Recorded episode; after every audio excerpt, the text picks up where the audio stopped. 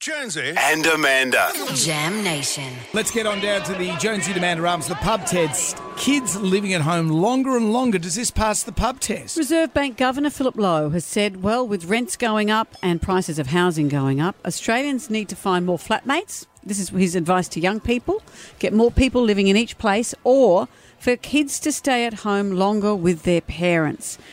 Ah, I know that it is absolutely so tough out there, but I'm grateful that I was allowed, I was able, not allowed, I was able to leave home when I was younger. It was a different time. You weren't really mates with your parents back in our day. No, well, I couldn't have had a life, the life that I lived if I was at home. I couldn't have gone out and, and met boys. I couldn't have, and I'm. You couldn't I, have bonged on in your but room. But I never did. I didn't do any of that stuff. And when I say meet boys, I had one boyfriend, but I couldn't have done any of that while I was But living you at couldn't, home. you know.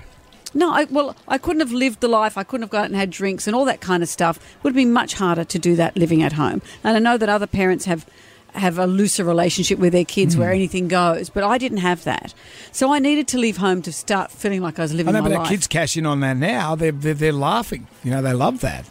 Well, kids stay at home longer and longer, and, and rents are expensive. And if you're saving for a home, that's really expensive. But at what cost? What are you costing yourself in terms of life experience? What do you think? Kids living at home longer and longer, does it pass the pub test? Oh, look, I think it does. If you've got dogs and you want to travel, um, they can stay there and they can look after your animals for you. Uh, yes, it helps set them up for life, I think.